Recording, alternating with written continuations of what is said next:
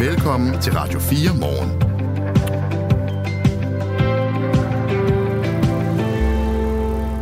De danske lystbådehavne kan sejle deres egen sø. De er ikke dækket af Naturskaderådets erstatningsordning, Naturskaderådets oversvømmelse og stormflodsordning. Det betyder, at løsbådehavnene selv skal bestemme, øh, betale for de massive skader, der har ramt deres havne klokken 7 minutter over 7. Det er lige om lidt. Nej, 7 minutter over 6, undskyld. Der taler vi med en havneejer, der har fået totalt smadret Det er sin også havn. lige om lidt. Så den øh, knap øh, kan betegnes som en havn mere. Så hvad gør han nu? Det spørger vi ham altså om lige om lidt. Sådan var det. Hvorfor øh, begynder flere børn tidligere i vuggestue og i øh, dagpleje nu end øh, før de nye barselsregler trådte i kraft? Det undersøger vi her til morgen. Vi ved, at flere kommuner oplever, at øh, flere børn kommer tidligere afsted end før, formentlig fordi fædrene ikke benytter sig af deres øremærkede, øremærkede del af barslen. Og vi ved også, at det ifølge forskning kan forringe barnens udvikling og trivsel. Men hvorfor er det så, at fædrene vælger den øremærkede barsel fra? Vi øh, undersøger sagen og øh, begynder der om en halv times tid hos en øh, vortende far. Det er Kim Pedersen, der fravælger sin barsel. Og så har vi her til morgen også en god nyhed. Ja. pasta, smør, kød og mange andre fødevarer bliver billigere den kommende tid. Det viser nye tal fra Danmarks Statistik, der har spurgt til detailbutikkernes forventninger til salgspriser i de kommende tre måneder. Det er en øh, historie, som Avisen Danmark har, og som vi også har. Tallene viser, at det især er fødevarer, der falder i pris. Faktisk så forventer over halvdelen af detailvirksomhederne, at priserne på fødevarer vil falde over de kommende tre måneder. Således opløftet en øh, onsdag morgen i øh, Radio 4 morgen med Michael Robark, og Christina Ankerhus. Godmorgen. godmorgen. Du lytter til Radio 4. Hvor vi øh, begynder denne morgen med at øh, tale med en af dem, der har trykket sorte pære, så at sige, efter øh, weekendens ekstreme vejr med øh, stormflod og øh, storm. Det er nemlig hos de danske lystbådehavne. De er nemlig modsat eksempelvis sommerhusejere ikke dækket af den stormflods erstatningsordning, der gør, at man ellers får erstatning efter en stormflod. Præcis som den, vi oplevede i weekenden. Og det øh, mener de øh, selv sagt i lystbådehavnene er øh, forkert. Carsten Jensen Kok, godmorgen. Godmorgen. Ejer af Momark Marina på Als. Og efter sine den øh, havn, der er blevet allermest ramt af stormfloden i weekenden. Hvad skete der hos jer? Øh, jamen, det der skete øh, i, i Mormark, det var jo, at vi havde jo for højt vandstand, ligesom vi havde alle mulige andre steder. Hov, øh, Carsten, kan du komme lidt tættere på din øh, telefon, på mikrofonen? Det vil være dejligt. Det kan jeg. Er det bedre nu? Ja, for søren. Ja, lad os Meget høre. bedre. Jamen, det var godt. Så stopper jeg den lige ind i munden, så fortsætter vi. Ja, tak. Jamen, det skete jo det nede i Mormark, at vi var, øh, vi var lige så højt ramt, hårdt ramt af, af, af høj vandstand, som, som, som de fleste andre steder. Men samtidig så øh, har vi så også haft bølger op i 3-3,5 meters højde, eller hvad ved jeg, de snakkede om dernede. Øh, og så går sådan noget altså galt i Mormark. Øh, så vi havde, vi havde vand, der, der, der skyllede ind over, over havneanlægget øh, og, og- og knækkede faktisk vores øh, yderfæstning ned. Altså vores ydermoler er faktisk knækket sammen i stormen. Og så kan man jo selv forestille sig, hvad der sker, når Løsbådhavnen ingen ydermoler har mere. Ja, det kan du da Så godt lige sætte lidt flere ord på. Hvad sker der så? Og ryk gerne lidt tættere på øh, telefonen igen. Jamen, øh, jamen det, det, der, det, det, der, det der sker, det er jo, at, at jamen, hvis vi kan prøve, hvis vi kan prøve at tage, tage, tage historien fra starten af, mm. jamen, så er vi selvfølgelig forberedt som alle andre. Og, og vi går selvfølgelig i gang med at sikre vores ting og sager. Vi har en restaurant, der ligger meget tæt på, øh, på, på strand og vand også. Øh, og den var vi sådan set 100% fokuseret på at, øh, at skulle have sikret. Fordi at det, er- det, er, det er de største værdier, der ligger der. Vi havde ikke forestillet os på nogen måde, at det skulle blive så slemt, at det gik over, over havnen også. Mm. Øh, eller selve marinaen. Har du et overblik over, øh, hvad kommer det til at koste at genopbygge? Det har jeg slet ikke, det har slet ikke overblik over. Altså, jeg, jeg, må, jeg må jo konstatere, at, at, at vi kendte ikke reglerne for, hvad, hvad, hvad, hvad, hvad Stormflodsrådet går ind og dækker, og hvad de ikke dækker. Øh, og, vi må jo konstatere her set i bagspejlet, at vi har i hvert fald koncentreret os om at, at, at, at, at beskytte øh, de forkerte, kan man sige. For vi skulle nok have været mere koncentreret om at, at, at, at, at, at lave ting og sager ude i Løsbodhavn, frem for inde i vores restauration, altså inde i vores bygning, øh, hvor vi faktisk er totalt dækket, kan man sige. Men vi står tilbage med en, med en, med, med, med en havn, som er, som er ødelagt. Det er øh, Carsten Jensen Kok, der er med os, øh, ejer af Mormark Havn, en af de øh, havne, der er blevet værst ramt og ødelagt af weekendens storm, stormflod. Ydermålen, hører vi, blev øh, ødelagt. Det, der øh, beskytter havnen og de øh, voldsomme kræfter, har fjernet store sten, og flere meter høje bølger har smadret direkte ind i havnen og to meters ekstra vandstand. Og modsat eksempelvis sommerhusejere, der kan søge erstatning gennem Naturskaderådet, ja, der forholder det sig helt anderledes for havneanlæg. Havneanlæg er nemlig ikke dækket og skal derfor selv sørge for at have købt en stormflodsforsikring. Og det fortæller også Foreningen af Lysbåde Havne i Danmark, at de øh, danske lystbåde havne ikke nødvendigvis har. Og det gælder jo sådan set også hos dig, Carsten Jensen øh, Kok. Hvorfor har du ikke tegnet en særlig forsikring? Jamen, man, man kan selvfølgelig, i bagklogskabens tegn kan man selvfølgelig godt være, være altså stormflod, det er jo ikke noget, der i min verden hører ændre øh, vandet til.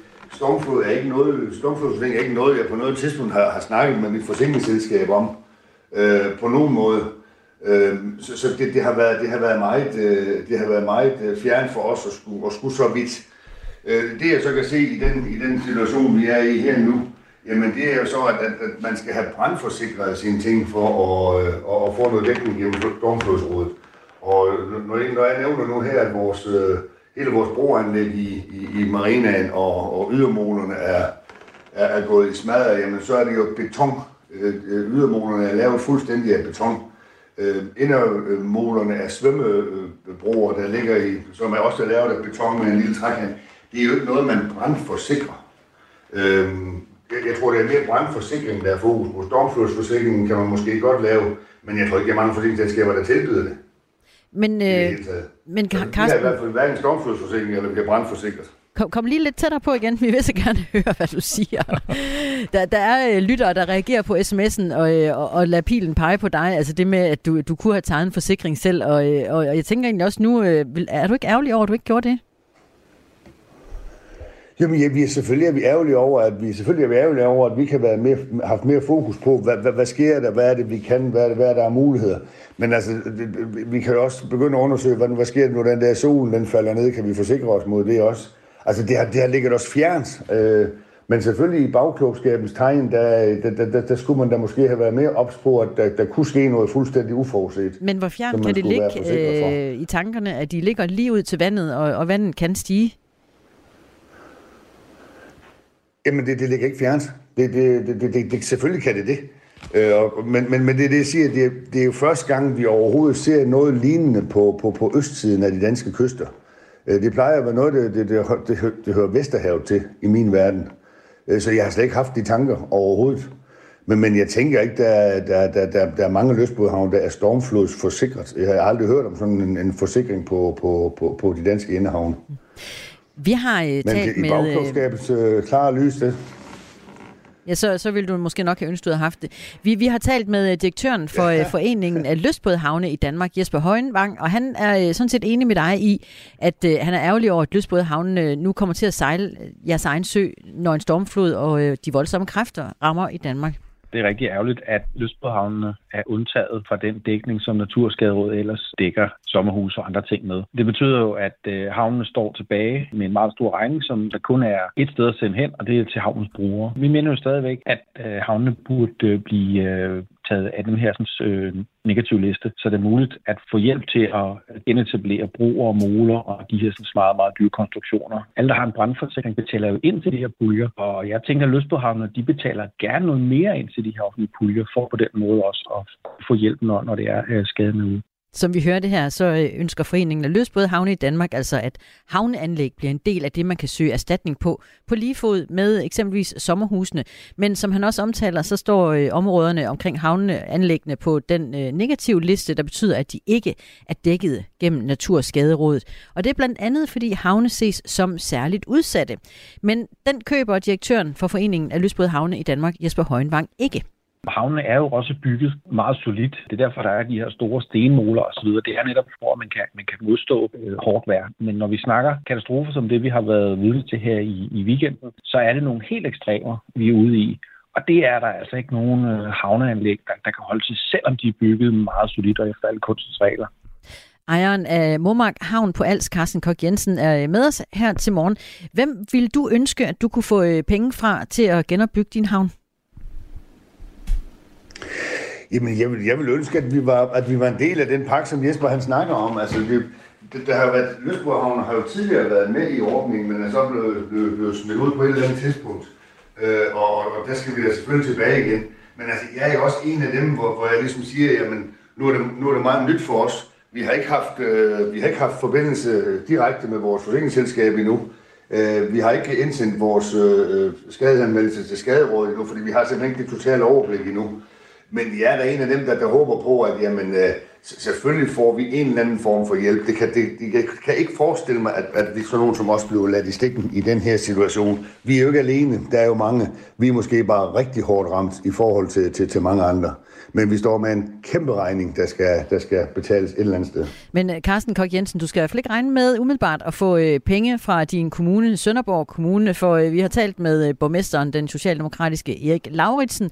Han siger, Jeg mener helt klart, at man fra centralt hold er nødt til at, at komme med noget hjælp, og det vil sige nogle øh, midler, man kan søge ind til, når man øh, har øh, sådan nogle virksomheder som den her, der virkelig bliver så hårdt ramt. Det her det er, er heldigvis noget, der, der sker hvert, hvert 120 år, og i sådan en situation, så må der være noget katastrofehjælp at få fra, fra fællesskabet. Jeg har selv argumenteret for, at, at vi som kommuner, som er, er hårdt ramt den her gang, vi øh, får mulighed for at, at søge nogle, nogle midler til at rette op på alt det her.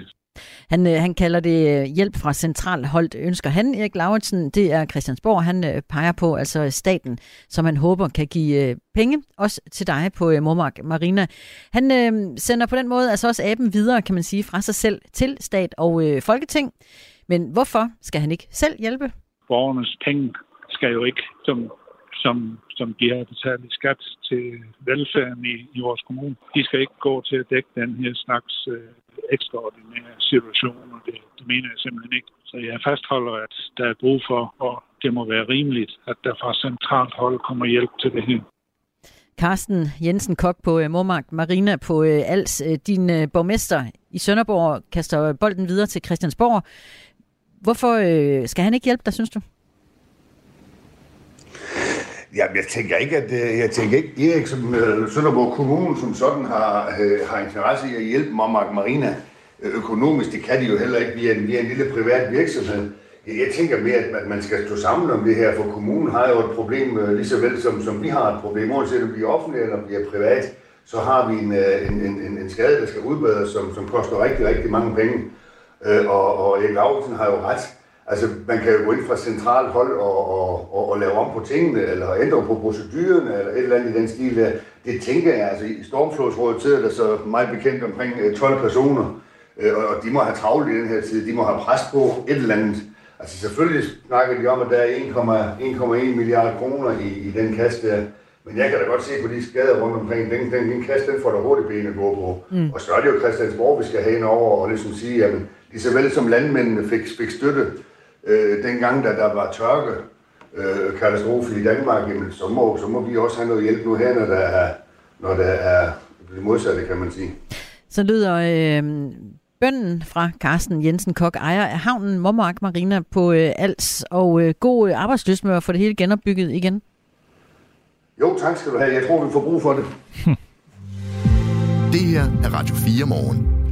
I Norge har højesteret fastslået, at hunderasen Cavalier King Charles Spaniel er så indavlet, at det skal være forbudt at avle videre på rasen. Blandt andet fordi rasen er blevet avlet med så små kranier, at der hos nogle af dem ikke er plads til hjernen. Men det er altså ikke et problem i Danmark, det mener kendelejer Rose Marie Larsen fra Mørkhold, der har opdrettet de her Cavalier King Charles Spaniel, Spaniel i 37 år. Jeg tror ikke, vi har noget i Danmark overhovedet. Altså, englænderne har fået skyld for det. Jeg kan ikke svare, end jeg kan sige, at jeg avler ikke, hvor der er engelsk blod i.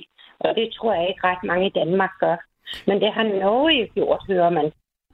Dyrenes beskyttelse og det dyreetiske råd mener, at man bør indføre restriktioner på enkelte hunderaser, som for eksempel den her Cavalier King Charles Spaniel, eller måske helt forbyde den.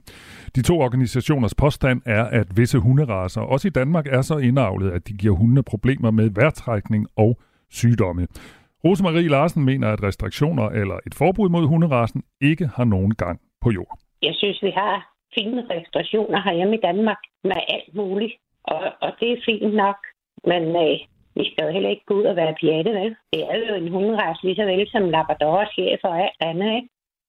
Et eventuelt forbud mod Cavalier King Charles Spaniel vil være et kæmpe tab for kennelejeren, men også for mennesker, der ønsker sig en hund, det mener Rosemarie Larsen, som altså er kennelejer fra Mørkøv på Sjælland. Det var jo forfærdeligt, hvis de forbød Cavalier. Det er en af vores bedste små hunderasser, så det var jo frygteligt for ikke kun den opdrætter, men også de mennesker, der nu køber sådan en og vil have sådan en, vil have en god hund. Dyrenes beskyttelse vil bruge øh, dommen som løftestang til at lægge pres på, at Danmark tager loven i brug for at regulere avlen.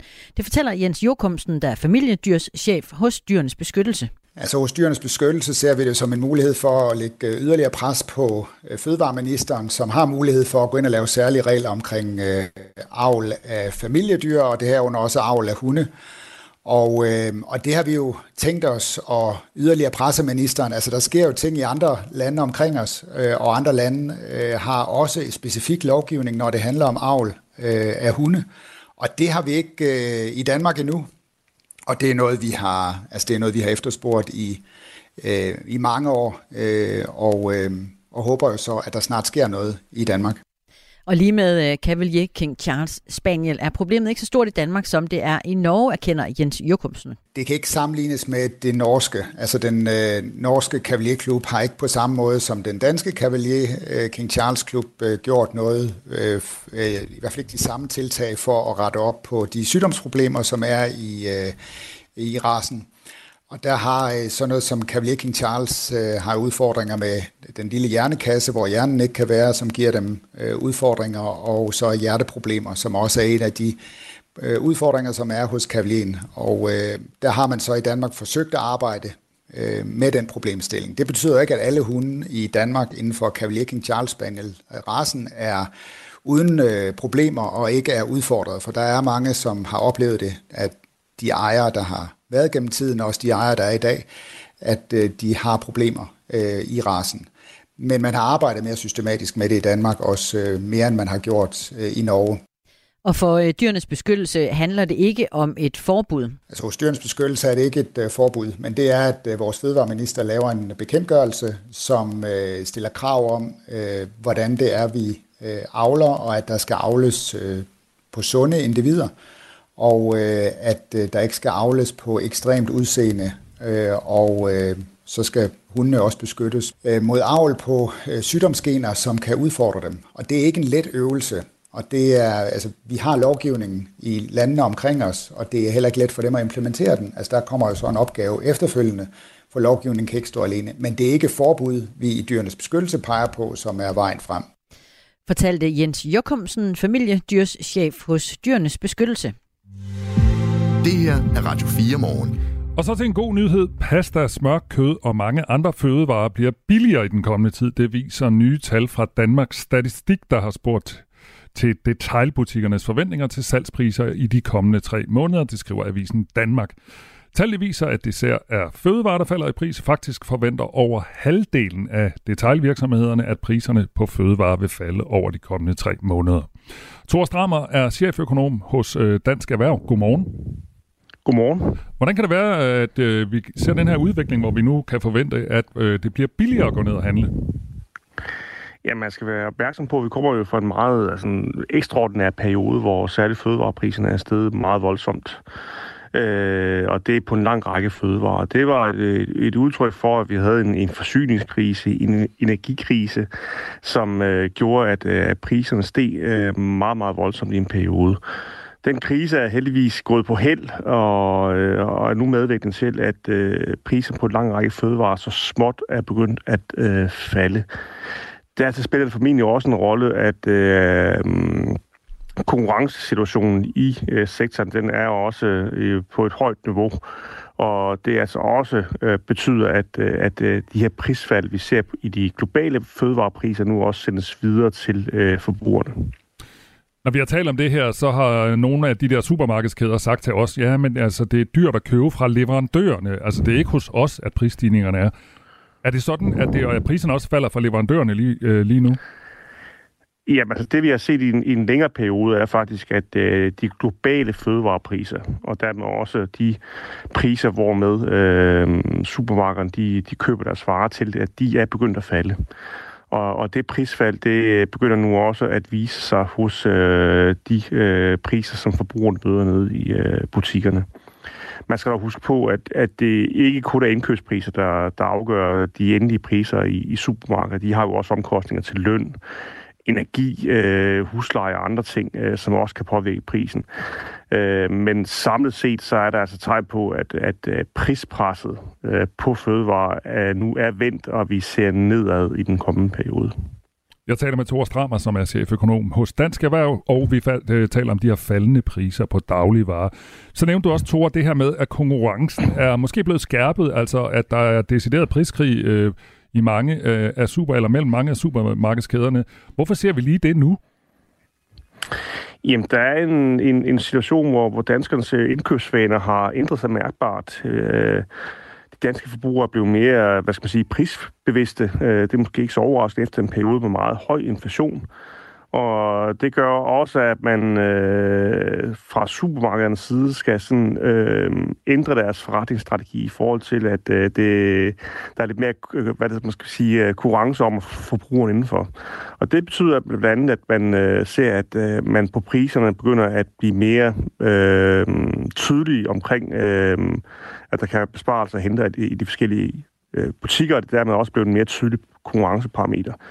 Og øh, det betyder, hvis man skal tage øh, tanden for gode varer, at vi også ser en periode her over den kommende tid, hvor, hvor prisen på fødevarer kan falde. Og det er altså, det skal jeg skynde mig at sige, det er altså ikke hverdagskost, at vi ser, at, at, øh, at fødevarepriserne de falder. Det er altså noget, der sker ganske sjældent, når man kigger i, øh, i de historiske statistikker. Hvor meget falder priserne? Kan du sige noget om det? Jamen, det er et begyndende fald, og det er øh, ikke voldsomt øh, prisfald, vi ser i øjeblikket. Det er på, alt afhængig af hvad du kigger på, så det er 1, 2, 3, 4 procent, øh, alt efter for nogle fødevarer, du kigger, kigger på. Men sådan noget som mælk og smør øh, er begyndt at falde mere, mere tydeligt i, i pris. Og de indikationer, vi har, det er, at, at, at prisfald vil, vil fortsætte i den kommende tid. Nu ser du lige mælk og smør, to og strammer. Hvad, hvad, hvad kan vi egentlig forvente, når vi går i supermarkedet? Altså, hvilke varer er det, som typisk vil falde? Jamen, de er, de, det er, det er mejeriprodukter, det, det er kød og de der energiintensive øh, fødevarer, som forhåbentlig kommer til at falde. Og det er også her, vi, vi tidligere så de største prisstigninger, så der er, der, der er altså ikke tale om, at, at, at vi, det, vi, vi ser en tilbagevendelse til de prisniveauer, der var gældende før inflationskrisen den ramte.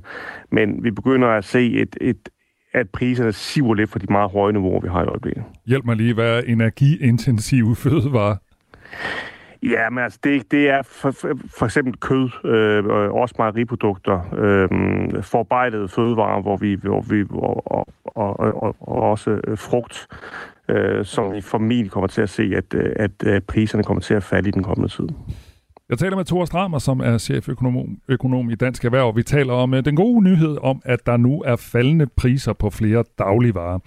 Øh, hvor, hvor, hvor langt kan vi forvente, at de her priser kommer ned? Altså, nu siger du 1-2% lige nu, men du siger så også samtidig, at det er ret historisk, at, øh, at, det overhovedet, at, at dagligvarer, priser på dagligvarer overhovedet falder. Altså, hvad, hvad, hvis du kigger ind i krystalkuglen, sporkuglen, hvad tænker du så? Altså, hvor meget kan det falde? Ja, altså du, du nævnte indledningsvis, at øh, over halvdelen af virksomhederne forventer, at, at, at salgsprisen skal falde over de kommende tre måneder. Det statistikken ikke siger noget om, det er jo, hvor meget prisen skal falde, øh, og det er altså også usikkert. Men jeg vil sige, når vi kigger på de prisfald, vi har set i de, i de globale fødevarepriser, så, så er det mærkbart, og vi bør se en periode, hvor, hvor fødevarepriserne godt kan falde med måske samlet set øh, 5 procent. Øh, det er så gennemsnit. Øh, og det vil tage, tage toppen af de prisstigninger, vi tidligere så. Vi skal huske på, da, da, da, da prisstigningen var på sit højeste, der var fødevareprisen jo stedet med, ja, på den forkerte side af 15 procent over det seneste år. Så der er, der er stadigvæk høje priser, men vi får taget toppen af, af priserne i den kommende tid. Sådan sagde Thor Strammer, der er cheføkonom hos Dansk Erhverv. Tak, fordi du vil stå tidligt op sammen med Radio 4 morgen. Jamen, selv tak. Ha' en god dag. Lytter til Radio 4 morgen. Allerede øh, få minutter efter, at Jakob Ellemann Jensen i mandags fortalte, at han trækker sig som øh, formand for Venstre, ja, så øh, var prominente Venstre-typer ude og pege på, hvem de synes, der skal være den nye kommende formand. Der blev peget på Troels Lund Poulsen. Men det var lige frisk nok, at der ryster i baglandet, der synes om allerede så hurtigt at gå ud og pege på en ny formand. Vi øh, taler med en af dem, der synes, at reaktionerne var lige hurtige nok øh, om, øh, om et øjeblik efter nyhederne, der bliver leveret her til morgen af Anne-Sophie Felt klokken halv syv. Nu er der nyheder på Radio 4. Flere steder i Østjylland er der meldinger om store mængder vand på, på vejene, og indtil videre har der været et enkelt færdselsuheld på grund af vejret. Det fortæller vagtchef ved Østjyllands politi, Mikkel Møldrup, tidligt her til morgen. Ingen personer er kommet til skade ved uheldet, hvor en personbil kom kørende med høj fart mod en stor vandpyt på kørebanen på motorvejen. De nåede at bremse ned, men mistede kontrollen over bilen, siger Mikkel Møldrup. Ifølge vagtchefen er der store vandpytter på både E45 motorvejen samt hoved- og landeveje i hele kredsen. I Odd og syd for Aarhus, der er et dige brudt sammen, fortæller vagtchefen. Derfor så arbejder politiet og beredskabet lige nu på at forhindre oversvømmelser. Vandstanden stiger, så de arbejder på at få stanset det, før der er nogle huse, som bliver oversvømmet, men de kæmper lidt mod tiden lige nu, siger Mikkel Møldrup. Og så til mere voldsomt vejr, for mens sommerhusejere kan få erstatning for weekendens stormflod, så er der ingen hjælp at hente til løsbådhavnene. Og det er forkert, det mener Foreningen af Løsbådhavne. For mens husejere og sommerhusejere kan søge erstatning ved Naturskaderådet, så kan løsbådhavne ikke gøre det samme. En af de havne, der er blevet hårdt ramt, er Mommark Marina på Als. Ejer Karsten Jensen Kok ærger sig over, at han ikke kan få hjælp fra Naturskaderådet, fordi han slet ikke havde overvejet, at en stormflodsforsikring var nødvendig for ham. Stormflod det er jo ikke noget, der i min verden hører ændre øh, vandet til. Stormflod er ikke noget, stormflodsforsikring er ikke noget, jeg på noget tidspunkt har, har snakket med mit forsikringsselskab om øh, på nogen måde. Øh, så så det, det, har været, det har været meget, øh, det har været meget øh, fjern for os at skulle, at skulle så vidt. Havneanlæg er ikke dækket og skal derfor sørge for selv at have købe en stormflodsforsikring. Det fortæller Foreningen af Løsbådhavne i Danmark, dog at de fleste danske løsbådhavne ikke nødvendigvis har gjort. 8 ud af de 20 lastbiler med nødhjælp, der efter planen skulle køre ind i Gaza i går, er kommet ind over grænseovergangen Rafah fra Ægypten. Det udtaler en talsmand for FN's hjælpeorganisation i de palæstinensiske områder, ifølge CNN. Organisationen giver ikke en begrundelse for, hvorfor de resterende 12 lastbiler ikke er kørt ind over grænsen. Palæstinensiske Røde Halvmåne bekræfter og ifølge CNN også, at organisationen har modtaget otte lastbiler. Fem af lastbilerne er lastet med vand, to har mad med, mens en lastbil er lastet med medicin. Selvom der kommer nødhjælp ind i Gaza, så bliver det af FN's generalsekretær Antonio Guterres beskrevet som en dråbe af hjælp i et hav af behov. Meksikanske skoler aflyser undervisningen, inden orkanen Otis ventes at gå i land på Mexikos stillehavskyst. Otis forventes at blive en ekstremt farlig storm. Det er forventningen, at orkanen går i land her til morgen og fører til stærk vind og voldsom regn. Otis ventes at være i kategori 5 på Saffir-Simpson-skalaen, som er en skala, der bruges til at kategorisere orkaner. Kategori 5 er det højeste niveau og betyder, at der kan ske katastrofale skader. Mexico har været ramt af flere orkaner på det seneste. I weekenden der kostede orkanen Norma mindst tre personer livet, da den passerede Mexikos nordvestlige kyst. Få dage inden der ramte den kraftige orkan Lydia Mexikos stillehavskyst. Helt så voldsomt går det ikke for sig herhjemme. Vi får overskyet vejr med regn de fleste steder, men i løbet af dagen så bliver det mest tørt. Temperaturer mellem 7 og 13 grader, og så en let til jævn vind, stedvis op til hård vind fra øst og nordøst. Det var nyhederne her på Radio 4. De var læst og redigeret af Anne Frifeldt her kl. 6.30. Du lytter til Radio 4. Velkommen til Radio 4 morgen. Husk, at du kan sende os en sms på 1424. Og her i studiet, der er klokken blevet 6.34, og din værter her til morgen, det er Christina Ankerhus og Michael Robach. Og om cirka 10 minutter, så skal vi tale om Venstre, fordi Ellemann havde knap forladt posten øh, som Venstres formand, før flere profilerede partifælder gik ud offentligt og pegede på Troels Lund Poulsen som det bedste bud på en ny formand.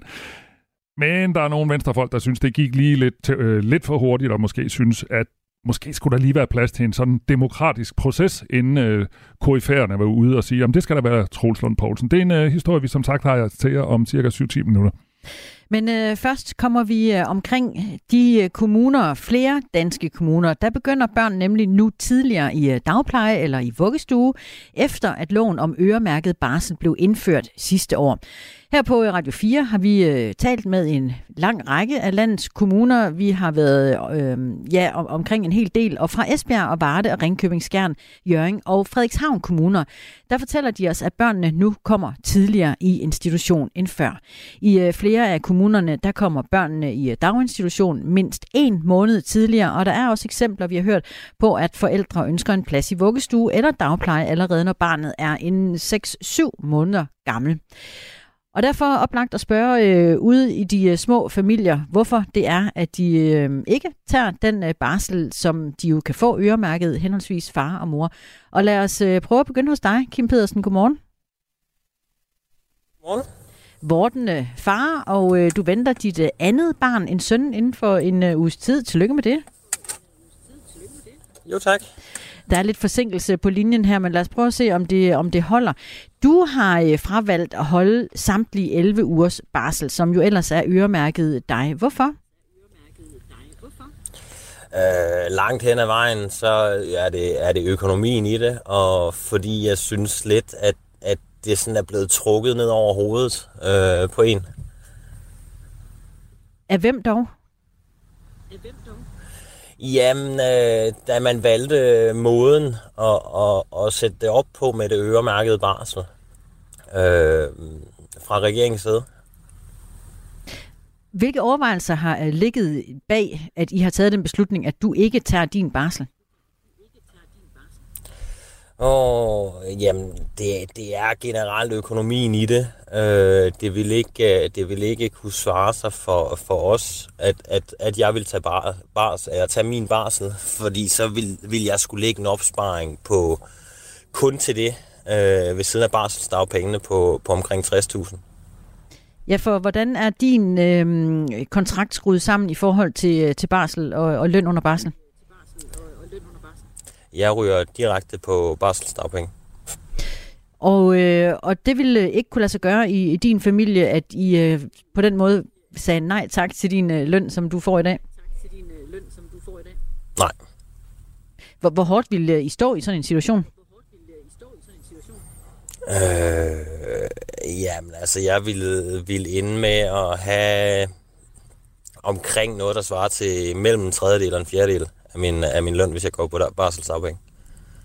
Og hvad vil det betyde for jeres daglige liv ikke at have de penge? Øh, rimelig presset. Ja, på hvilken måde? Ja, på hvilken måde? Jamen, ø- økonomien i, i det hele taget. Min, min kone er, er nyudlært og, øh, og er lige startet barsel, men, men går, øh, går som arbejdsløs også, når hendes barsel er færdig. Og det synes jeg jo så er lidt lidt, lidt er, er et hul i hovedet, at, at jeg ikke ville kunne overføre min barsel til hende øh, i forlængelse af det, når, når hun jo er arbejdsløs, når hun er færdig med barselen også. I øh, august der fik vi øh, de nye barselsregler. Det betød blandt andet, at der blev øremærket 11 ugers barsel til hver af forældrene, og to af de uger skal bruges, når øh, barnet er øh, født. De resterende ni uger kan ikke overføres fra den ene til den anden, så hvis den ene forælder ikke vil gøre brug af den, af de uger, ja, så øh, bortfalder de. Og det er jo så også konsekvensen for jeres familie, at de øh, mister de sidste ni uger. Hvad gør I så? De sidste ni uger, hvad gør I så? Øh, jamen, der selvfinansierer vi de sidste, de sidste ni uger, sådan, så hun, går, altså, hun fortsætter egentlig med at være hjemme, men så er det selvfinansieret. Og hvad får hun af indkomst ved at være selvfinansieret på øh, ni ugers barsel? Øh, reelt set ingenting, men der vil vi skulle nøjes med, med at lægge en, øh, lægge en opsparing, der svarer til barselsdagpengene. I kunne jo også have valgt den løsning så, at, øh, at mor hun blev øh, mere aktiv jobsøgende og øh, kom ud på arbejdsmarkedet, og I afleverede den lille ny dreng i, i institutionen. Hvorfor prioriterer I ikke den vej? Hvorfor prioriterer I ikke den vej? Øh, fordi vi synes ikke, han skal få tidlig i, øh, i institutionen. Øh, så vi vil faktisk hellere trække ham sådan, så det passer med, at institutionsmæssigt, øh, at han starter samtidig som, øh, som sin store søster. Det giver øh, god mening ifølge phd kandidat Mikkel Ågaard Hovmark fra Aarhus Universitet, som vi har talt med tidligere. Han øh, fortæller, at, øh, at forskning viser, at kort tid hjemme med forældrene, det er noget, der på sigt kan forringe børns udvikling og øh, trivsel. Det ved han fra en øh, undersøgelse, han har lavet om præcis det. Jamen, øh, det vi finder i vores studie, det er helt konkret, at, at når børn de har længere tid derhjemme med en forælder, og dermed kommer senere i institution, så har det nogle positive konsekvenser for deres senere trivsel og udvikling. Øhm, og det gælder både øh, den, deres sådan, trivsel, mens de er øh, i skolen, og derudover så finder vi også, at det har nogle effekter på deres, øh, det man på dansk kan kalde deres samvittighedsfuldhed og deres følelsesmæssige stabilitet, hvilket er øh, personlighedstræk, som vi ved har stor betydning både for, hvordan børnene trives nu og her, men også for, hvordan de klarer sig senere hen i livet. Så når øh, lang tid derhjemme med forældrene er positivt, så kan man også konkludere det modsatte, siger Mikkel øh, Ågård Ågaard Hovmark, nemlig at den kortere tid hjemme altså forringer de første leveår i, øh, og, og giver dårligere udvikling og trivsel. Det vil alt andet lige være øh, konklusionen, ja. For det svarer sådan set en til en til, øh, til den, øh, den ændring, vi, ser, vi har set på i vores studie, bare i den anden retning. Så, øh, så det vil være konklusionen, ja. Kim øh, Pedersen er med os, vortende far, og øh, venter sit øh, andet barn, er det om, om kort tid, og du fortæller altså, at du vælger barsel fra til gengæld, så betaler I for, at din hustru kan være hjemme de uger. Har det spillet ind, at I har tænkt på barnets senere trivsel? Øh, ja, det, det er en af tingene til det. Og øh, hvilke konsekvenser tænker I så, at det har haft? Og øh, Nej, jeg skal lige, fordi nu bliver det jo ikke dig, der går hjemme, Kim. Det skal jeg jo lige høre. Har det nogle konsekvenser for dig egentlig, at du ikke kommer til at opleve dit barn de her måneder og uger? Øh, nej, det synes jeg ikke, fordi det var det samme med det første. Øh, med, med, med hans store søster. At det, det var samme. Jeg var hjemme de første 14 dage. Øh, og det var sådan egentlig, hvad jeg var hjemme. Og så har jeg, altså jeg er så privilegeret, at jeg har mulighed for at arbejde hjemmefra. Øhm, så så har jeg jo haft nogle hjemmearbejdsdage.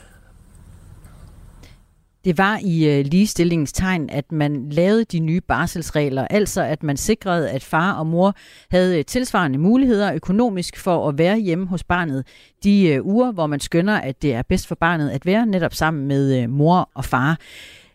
Hvordan har det med, at det ikke er dig, der er der omkring barnet 100% i de uger? Det har det, det har jeg det faktisk fint med. Øh, igen, jeg, jeg, jeg havde, havde det været et aktivt valg, jeg selv kunne tage, om jeg ville tage, tage de, uh, tage de uh, ni uger, havde det, nok, havde det nok set anderledes ud. Uh, men, men det er meget, jeg synes ikke, der er meget ligestilling i, at det sådan bliver trukket ned over hovedet.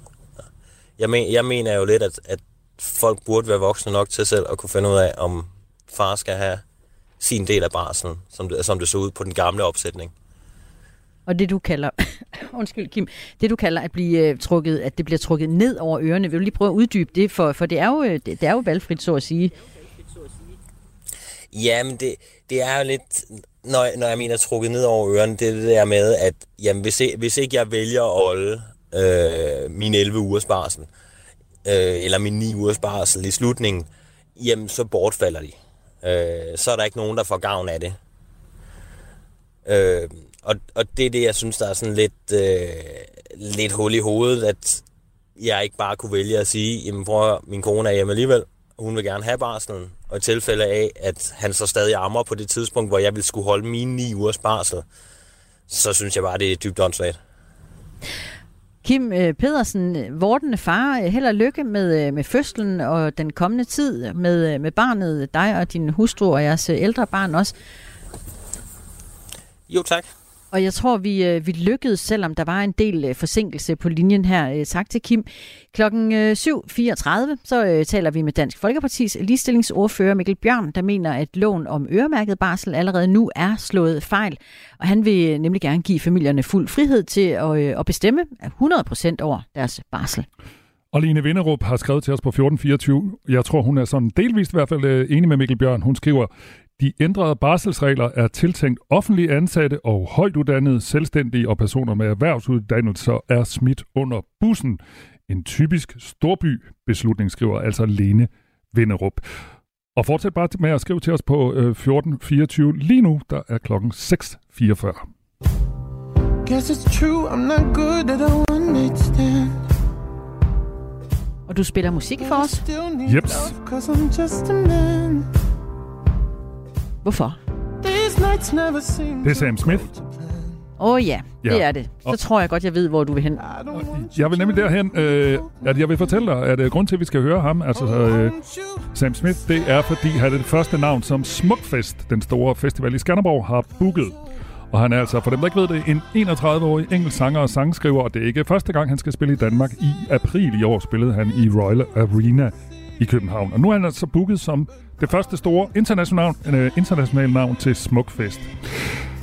Der er, øh, den anden store festival, Roskilde Festival, de har ikke booket nogen navn endnu. Eller de har i hvert fald ikke offentliggjort nogen navn endnu, men de opfordrer til gengæld, at deres publikum, eller at deres publikum kom, kommer med bud på, hvem der skal spille til Roskilde Festivalen næste år. Det gør de på Facebook. Ja. Og der er kommet flere bud. Øh, en bruger, der hedder Hanne, hun foreslår Kate Bush, Billie Eilish, Eminem og Robin. Ej, det er også fine navne. Ja. Jeg ved ikke, om det... Ja, jeg sad lige og tænkte... Hmm. Inden for økonomiske rammer, tænker du? ja, det tænker jeg også. Det er dyrt, ja. hvis man skal have dem alle sammen i hvert fald. Mm. En, der hedder Gitte, øh, foreslår Miley Cyrus, øh, Taylor Swift, Dima, Artie Ardit og August Højen.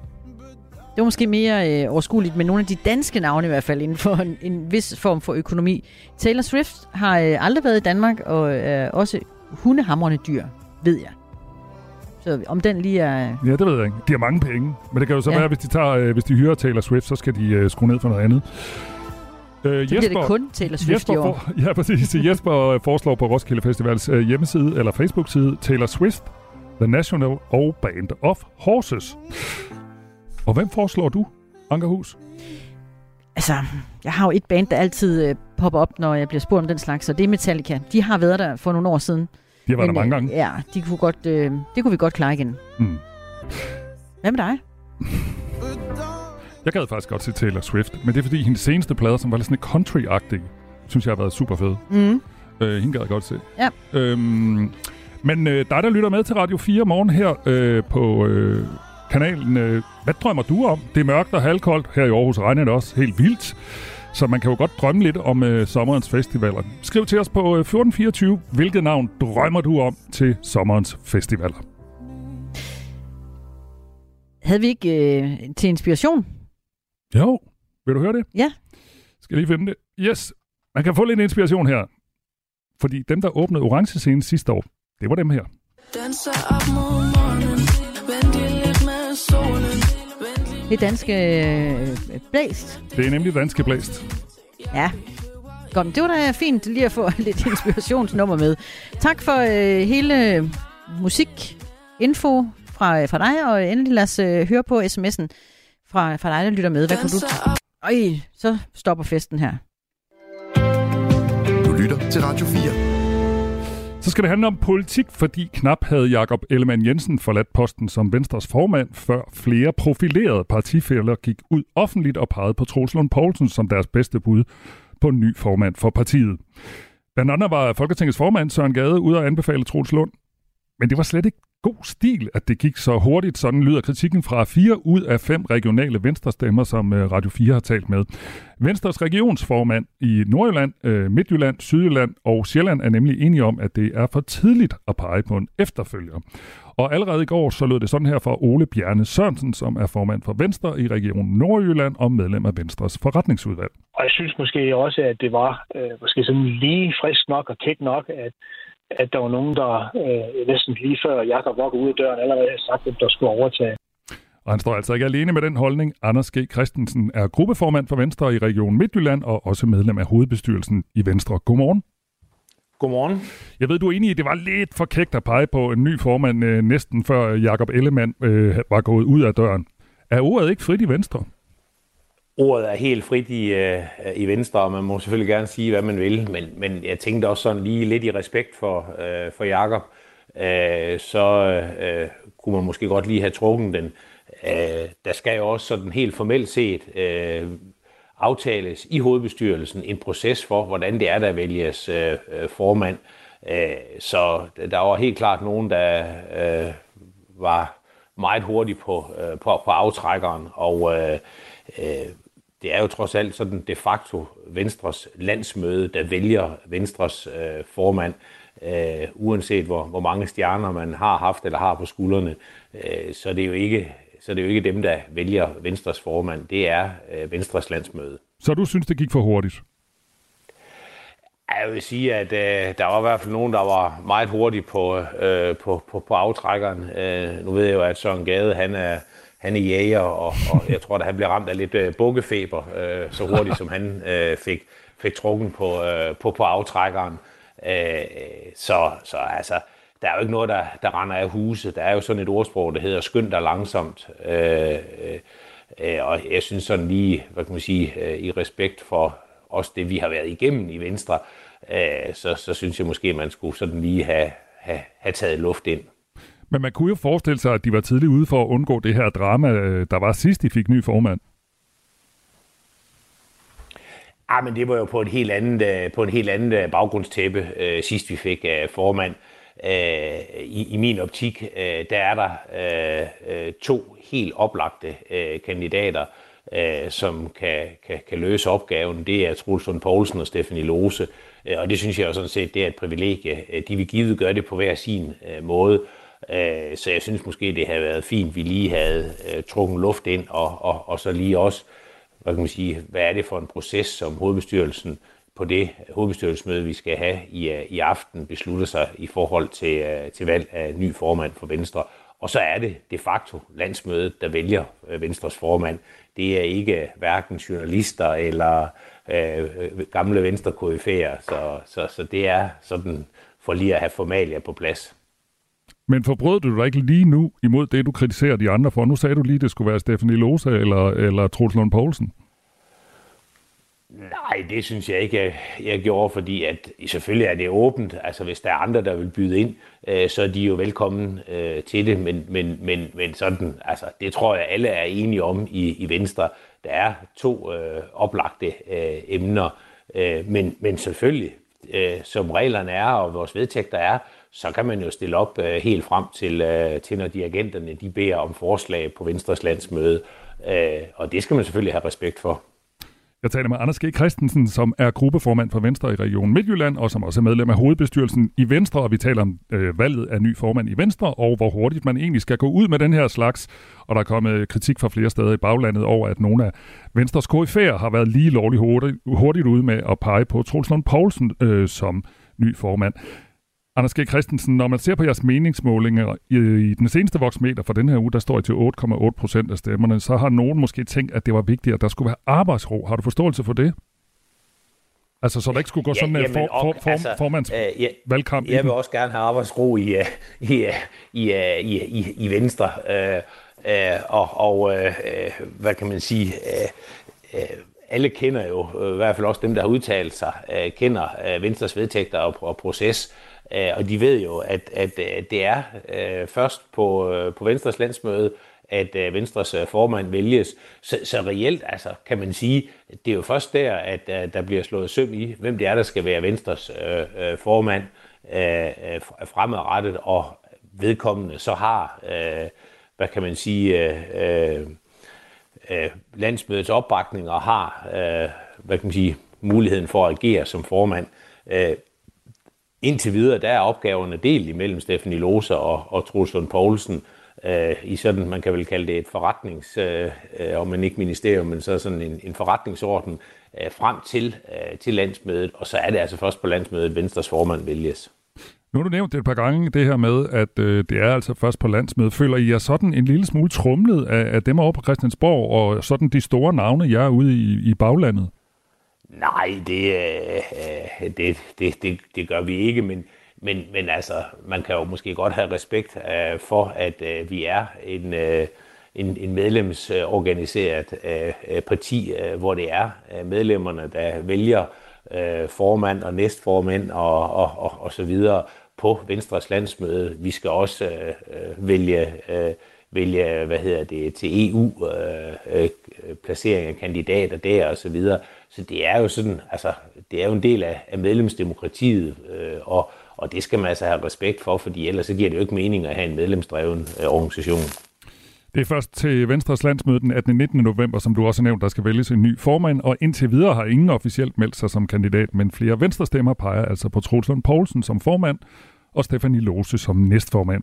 Søren Gade var den første til at vise sin opbakning. Han skrev på Facebook nærmest før pressemødet med Jakob Ellemann var færdigt. Øh, jeg håber meget, at Troels Lund Poulsen og Stefanie Lose vil melde sig på banen som et makkerpar. Jeg ser dem som et stærkt makkerpar for Venstre, skrev altså Søren Gade. Og efter Søren Gade, der fulgte flere partifælder trop, heriblandt Lars Christian Lilleholdt, Sofie Løde, Preben Bang Henriksen, Mads Fuglede, Hans Andersen og Christoffer Ågaard Melson, og også tidligere venstreprofiler som øh, Anders Fogh Rasmussen, Claus Hjort Frederiksen og Søren Pind har udtrykt øh, deres støtte til Troels Lund. Poulsen. Nu hørte vi jo uh, Anders G. Christensen uh, sådan, eller har hørt de senere dage, at der har været sådan en stemning af, at uh, Jakob Ellemann var dead man walking, altså at folk godt vidste, at han nok ikke vil holde i længden. Er det her så ikke bare et udtryk for, at nogen har tænkt sig om at tale sammen, inden uh, han sådan officielt gik af? Jo, men altså i politik, der taler man sammen hele tiden. Øh, sådan er det. Øh, det, skal jeg ikke, øh, det skal jeg ikke øh, vurdere på. Øh, men, men jeg, jeg tænker, om, om man lige havde øh, ventet til, at der også har været hovedbestyrelsesmøde i, i dag, øh, inden man sådan for alvor bullerede ud. Det var der jo ikke sket noget ved. Øh, øh, jeg kan da ikke øh, få tænkt, hvis der er nogle venstre medlemmer, der, der sidder rundt omkring og tænker, det var da alligevel meget. Altså, øh, er det ikke på landsmødet, vi vælger landsformand, eller øh, hvad hedder det, landsformand for, for, for partiet? Øh, så det er også sådan, altså respekten, og også for, for Jakob, så kan man jo... Nej, mistede vi ham? Det kunne på, godt uh, lyde Nå, sådan. Der var, der var på, du. På, hvad du, hedder det? På, på, du faldt lige Hallo? ud, Anders G. Christen. Du faldt lige ud. Bare fortsæt. Hallo? Hallo, kan du ja. høre mig? Ja, øh, øh, hvad hedder det? Øh, Ja, ja, jeg kan sagtens høre noget. Nå, okay, ved du hvad, nu, nu stiller jeg dig et spørgsmål. Så, så, vi, så ja. Det, der sker nu, det er, at der er en kæmpe forsinkelse. Det er der tit, når der er et udfald, og derfor så ringer vi lige Anders op, fordi... Vi har vi, lige et enkelt eller to spørgsmål ja, mere. Vi, vi, kan, ringer, vi kan ikke tale med folk, når der er 30 sekunders forsinkelse. Vi ringer lynhurtigt op, og vi mm. taler altså med Anders G. Christensen, som er, øh, Christensen, som er gruppeformand for Venstre i Region Midtjylland, og også er medlem af hovedbestyrelsen i Venstre, og vi taler om øh, Venstres nye formand, eller hvem der skal være det, og vi taler om, at... Øh, hvorvidt nogle venstrefolk har været lidt for hurtigt ude og sige, at det skal da helt sikkert være Troels Lund Poulsen og øh, Stefanie Lose i et makkerskab. Og der bliver arbejdet på telefonen. Det kan jeg jo se, for jeg kan følge med nede på øh, tastaturet. Jesper skriver på sms'en, det mest demokratiske er vel øh, bedst med en valgkamp i Venstre om formandsposten. For ellers kan det jo virke for planlagt på forhånd.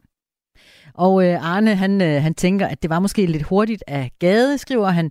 Enken gifter sig heller ikke, mens livet stadig er varmt med venlig hilsen fra Arne på sms'en. Der bliver arbejdet på øh, telefonen, for øh, det vi arbejder på, det er at få Anders G. Christensen med tilbage på banen, som en, øh, jeg skal give en kommentar på de øh, prominente venstrefolk, der har været ude meget tidligt og meldt klart ud, hvem de øh, ønsker som formand for Venstre, og det er derfor, vi har øh, Anders G. Christensen med, som er øh, gruppeformand for Venstre i Region Midtjylland og medlem af hovedbestyrelsen også i øh, Venstre. Og så ved jeg, du er der igen. Det er dejligt, Anders. Hej. Ja. Ja, det var godt. Hej. Jeg har simpelthen lige det sidste spørgsmål, fordi at du øh, nåede at sige, at I skulle have hovedbestyrelsesmøde i dag. Øh, ja. Og øh, som jeg også nævnte i indledningen, så talte vi i går med øh, Ole Bjarne Sørensen, som er formand for Venstre i Region Nordjylland, og han fremførte nogle af de samme synspunkter som dig. Er det her et punkt, I vil tage op på hovedbestyrelsen, det her med, at det er måske gået lige lovligt hurtigt med bare ligesom at sige, hov, det skal da være Troels Lund Poulsen? Det ved jeg ikke, nu må vi se ad. Altså, det kan da godt være, der fælder en enkelt øh, bemærkning øh, om det. Øh, det, det, det tænker jeg da. Men, men altså, øh, vi er også nødt til at se fremad øh, og, og øh, få tingene til at fungere, fordi som du også selv har nævnt, øh, så er det også vigtigt med, med, med arbejdsro og, øh, og det, øh, det håber jeg, der kommer efter hovedbestyrelsesmødet i, øh, i dag, så vi får en, en øh, klar proces frem til, til landsmødet på valg af, af formand. Tak fordi du var med, Anders G. Christensen. Tak lige måde. Og han er altså gruppeformand for Venstre i Region Midtjylland og også medlem af hovedbestyrelsen i Venstre. Og klokken cirka 20 minutter over 8, så snakker vi med Steffen Hjaltelin, der har været strategisk rådgiver i Venstre og han kommer med sin analyse af de her hurtige udmeldinger. Troels Lund Poulsen har endnu ikke selv forholdt sig til, om han stiller op som kandidat til formandsposten i Venstre. Inden vi når dertil, der skal vi øh, tale om en dansk virksomhed, der skal være med til at bygge en ny futuristisk kæmpeby i øh, Mellemøsten i en milliardaftale. Der er bare et problem. Deres samarbejdspartner har en plettet fortid, når det kommer til brud på menneskerettigheder. En øh, snak, vi øh, tager, når vi kommer på den anden side af nyhederne her til morgen, altså når klokken er, er cirka 5 minutter over syv. En onsdag morgen i Radio 4 morgen med Michael Robach og Christina Ankerhus, og i nyhedsstudiet Anne-Sophie Felt. Klokken den er syv. Du har lyttet til en podcast fra Radio 4. Find flere episoder i vores app, eller der, hvor du lytter til podcast. Radio 4. Ikke så forudsigeligt.